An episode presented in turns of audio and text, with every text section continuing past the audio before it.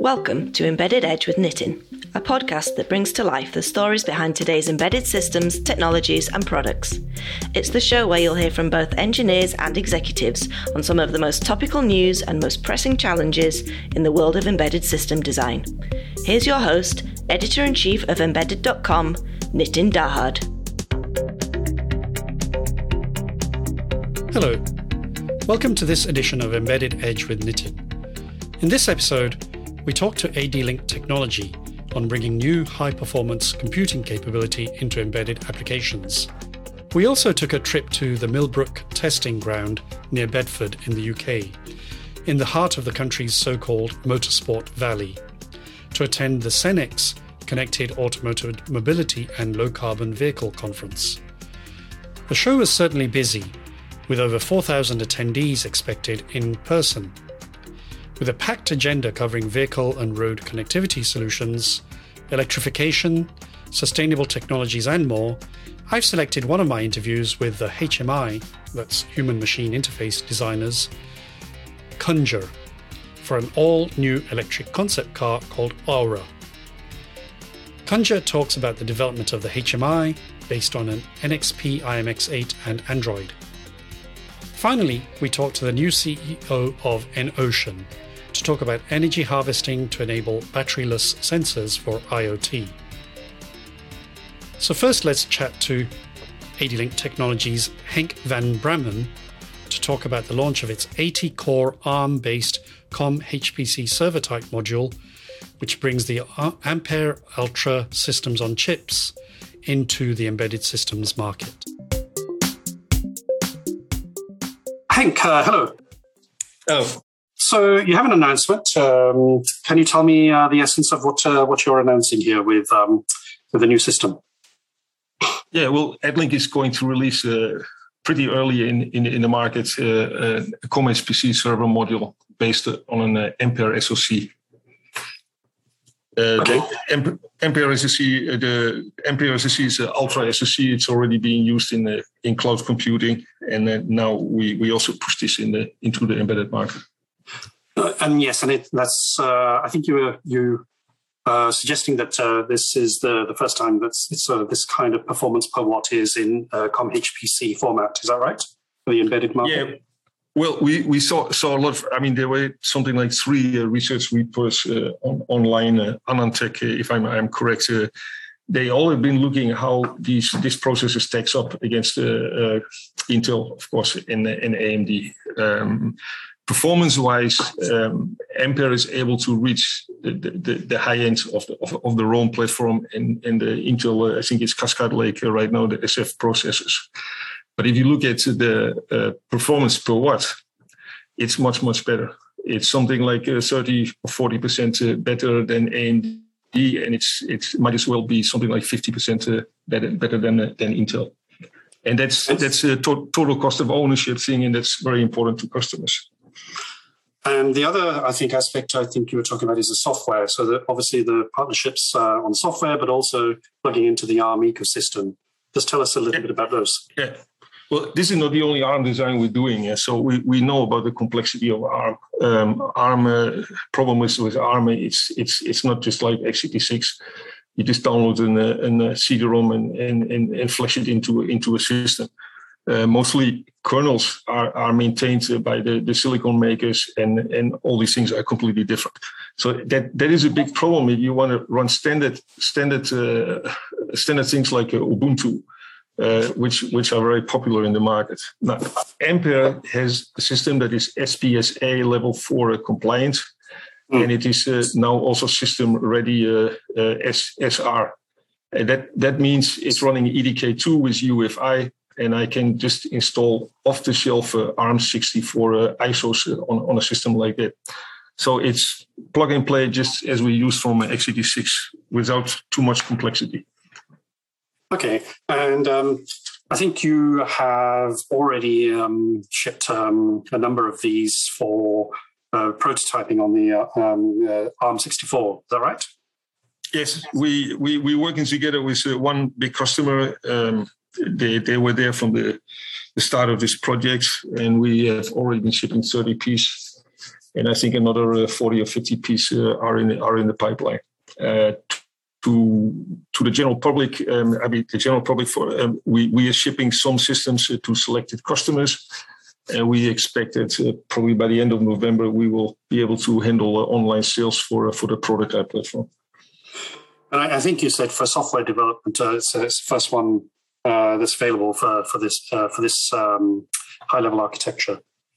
Yeah, because there's actually if you want to do software development on ARM64, there is hardly anything available in the in the market to do uh, compilations on. Uh, cross compiling is a pain. It doesn't it doesn't really work very well. So mm. this is also one of the first systems. I mean, if you go to uh, 32 or 80 cores, that are excellent uh, systems for uh, for uh, not even ARM uh, uh, Ampere um, um, developments, but also for, for other device development for very, very low end devices. Okay. And um, finally, one thing you, I think you, sort of said to me uh, previously, and I think it's uh, very important. Yeah, it's just the CPU is not important. You need a, a lot more around it. And just of explain to our listeners what you meant by that.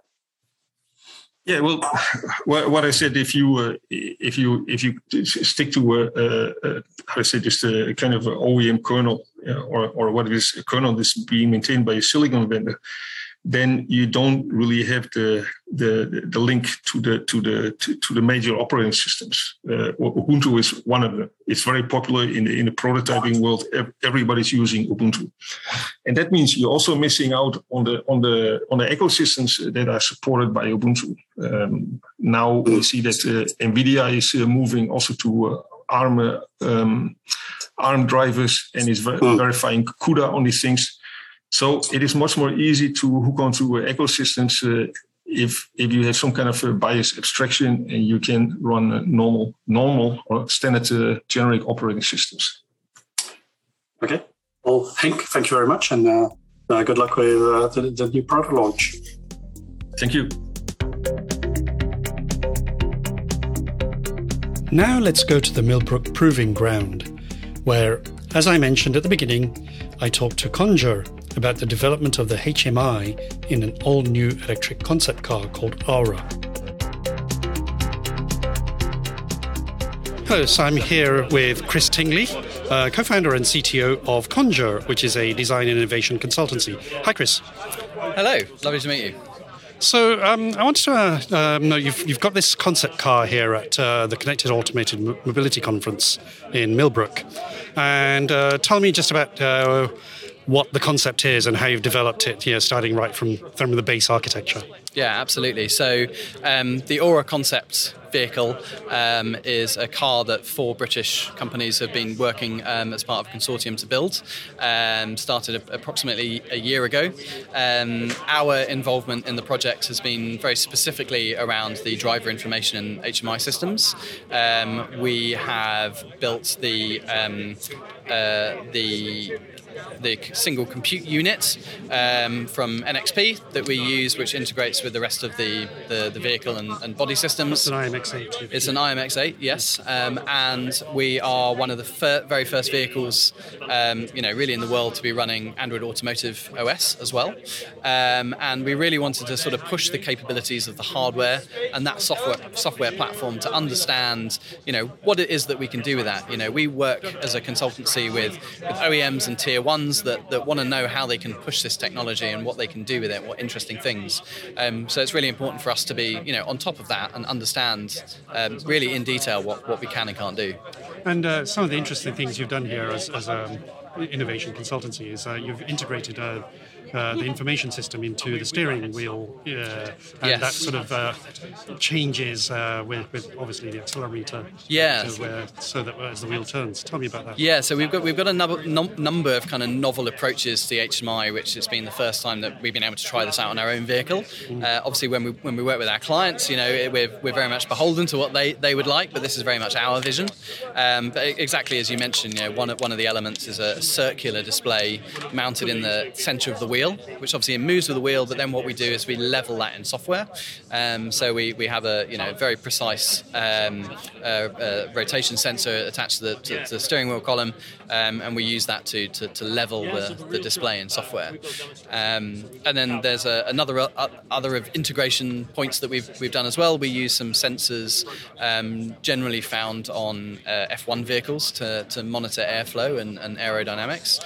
Um, and so, with an array of those at the front of the vehicle, we're able to analyze the aerodynamic performance of the vehicle in real time. So, one of the, the goals of the vehicle was to make it um, to have sort of sustainability and efficiency at the, at the core of all the design elements. Uh, and the software was one of those as well. So, you know, how can we um, take that information, provide it to the driver, and allow them to adapt their driving style to, to, to make the vehicle more performant, either in, in range um, or in speed, you know, and so create that connection between the, the driver and the vehicle. Right. Uh, and uh, the other thing you, you talked about is uh, designed uh, right from the start with a sort of cloud connected mm. car architecture. So tell me the background. I think there's a, a, standard I think you've based that on. Yeah. So we were really keen from the beginning of the project to think about how we were going to, to deal with the data architecture. And we wanted to make sure that we had that sort of um, cloud first approach um, to our to our thinking. You know, we, we all know that, that, that connected vehicles, um, uh, you know, is, is, is, the way that the industry is going. And, and, we've often found in the past that some of that connectivity is, has been quite slow, quite latent, maybe not all of the information there. And, and we wanted to make sure that the architecture that we put together was suitable not only for the consumers of the vehicle, but also for us as engineers while we're building it as well. You know, can we get instant access to that information? Um, and yes, we've, we've, we've tried to, to build that data architecture in line with the, the Android Automotive HAL, um, with other um, uh, with other consortiums that are, are, thinking about data architecture like GENIVI, um, and yeah, try to follow all those kind of best practices, you know, right from the word go.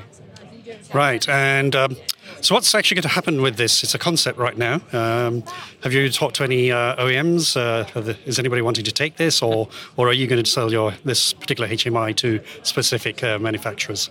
Yeah, so we, uh, obviously we've had a lot of conversation with different OEMs and tier ones, very interested in, in, in what we're doing. Um, this is a, a, a, demonstrator concept. So the real the idea behind the, four partners here is to to demonstrate our capabilities um, in the various areas that we've been in, involved in. Um, our business, Conjure as a consultancy, is very much about helping OEMs and tier ones realise their their visions, specifically when it comes to HMI, um, user experience design, user interface design, um, and the implementation of that on, on, on various different systems. And again, why I said, you know, we we as, a, as, as, an independent vendor, if you like, needs to kind of understand the capabilities of the various different hardware and software platforms that are available um, to us and, and other OEMs. Chris, thank you very much. Thank you. To end this episode, we look at energy harvesting and batteryless sensors for IoT, which is what EnOcean is focused on. The company's new CEO, Raoul Wijgergangs, comes from a background in IoT and embedded systems, explains the quest for sustainable IoT. Rahul, hello, how are you?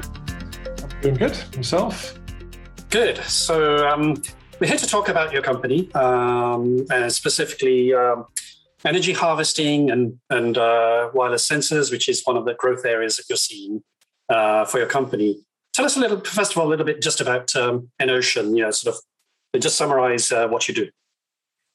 Yeah, EnOcean is a, a technology provider uh, in the sweet spot of, on one hand, energy harvesting, so maintenance free uh, devices, devices that power themselves with the energy around it, combined with IoT radios. Uh, we have Bluetooth, Zigbee, and EnOcean uh, radio protocol devices that we have implemented. And the third leg that we're standing on from a technology point of view is everything related to the cloud. So those devices, these energy harvesting uh, sensors, they communicate up to a cloud to deposit the, the values of, of what they're sensing uh, there.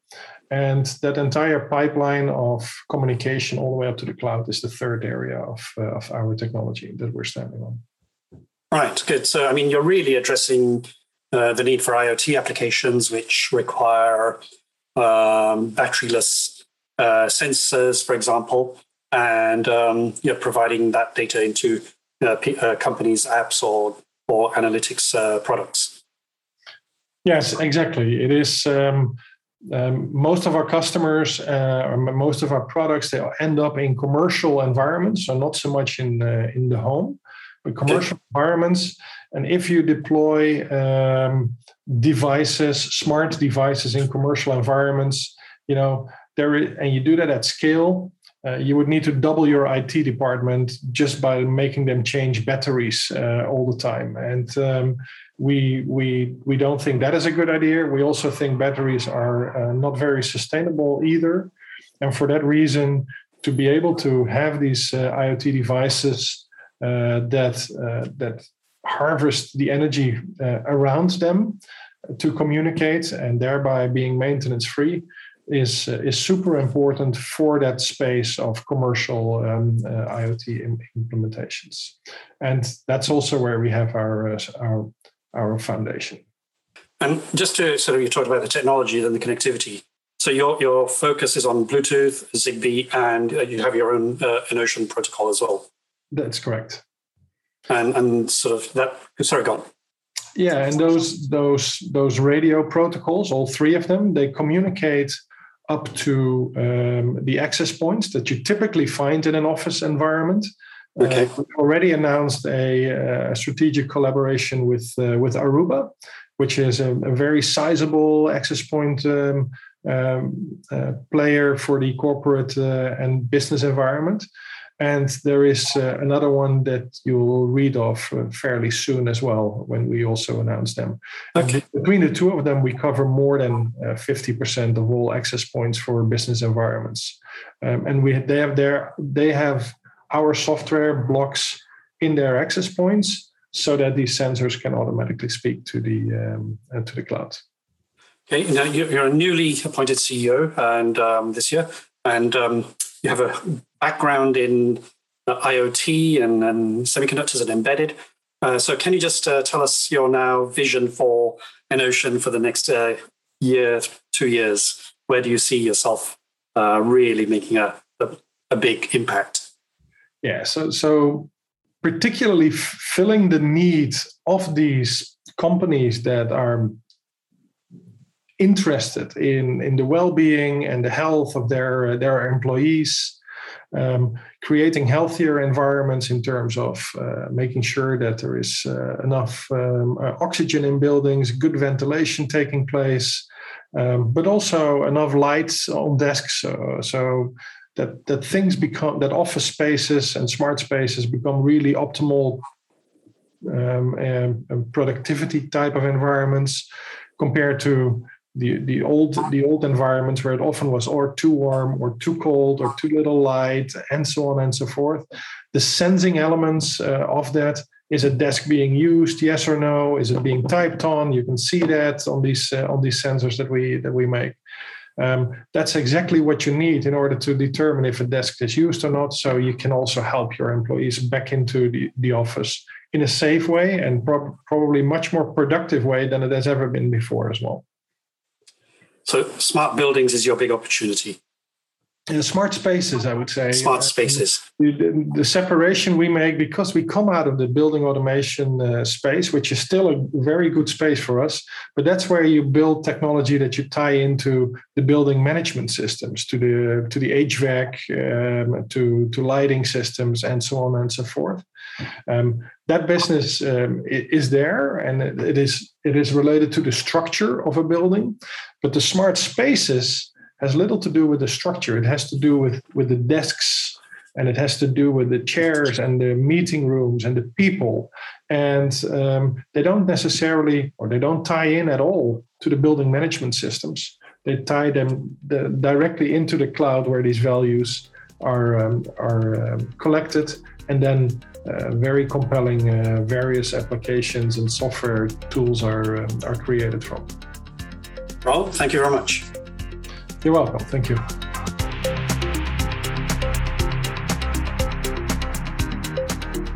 So that brings us to the end of this episode. That was Embedded Edge with Nitin, and I'm Nitin Dahad. Thanks for listening and see you next time.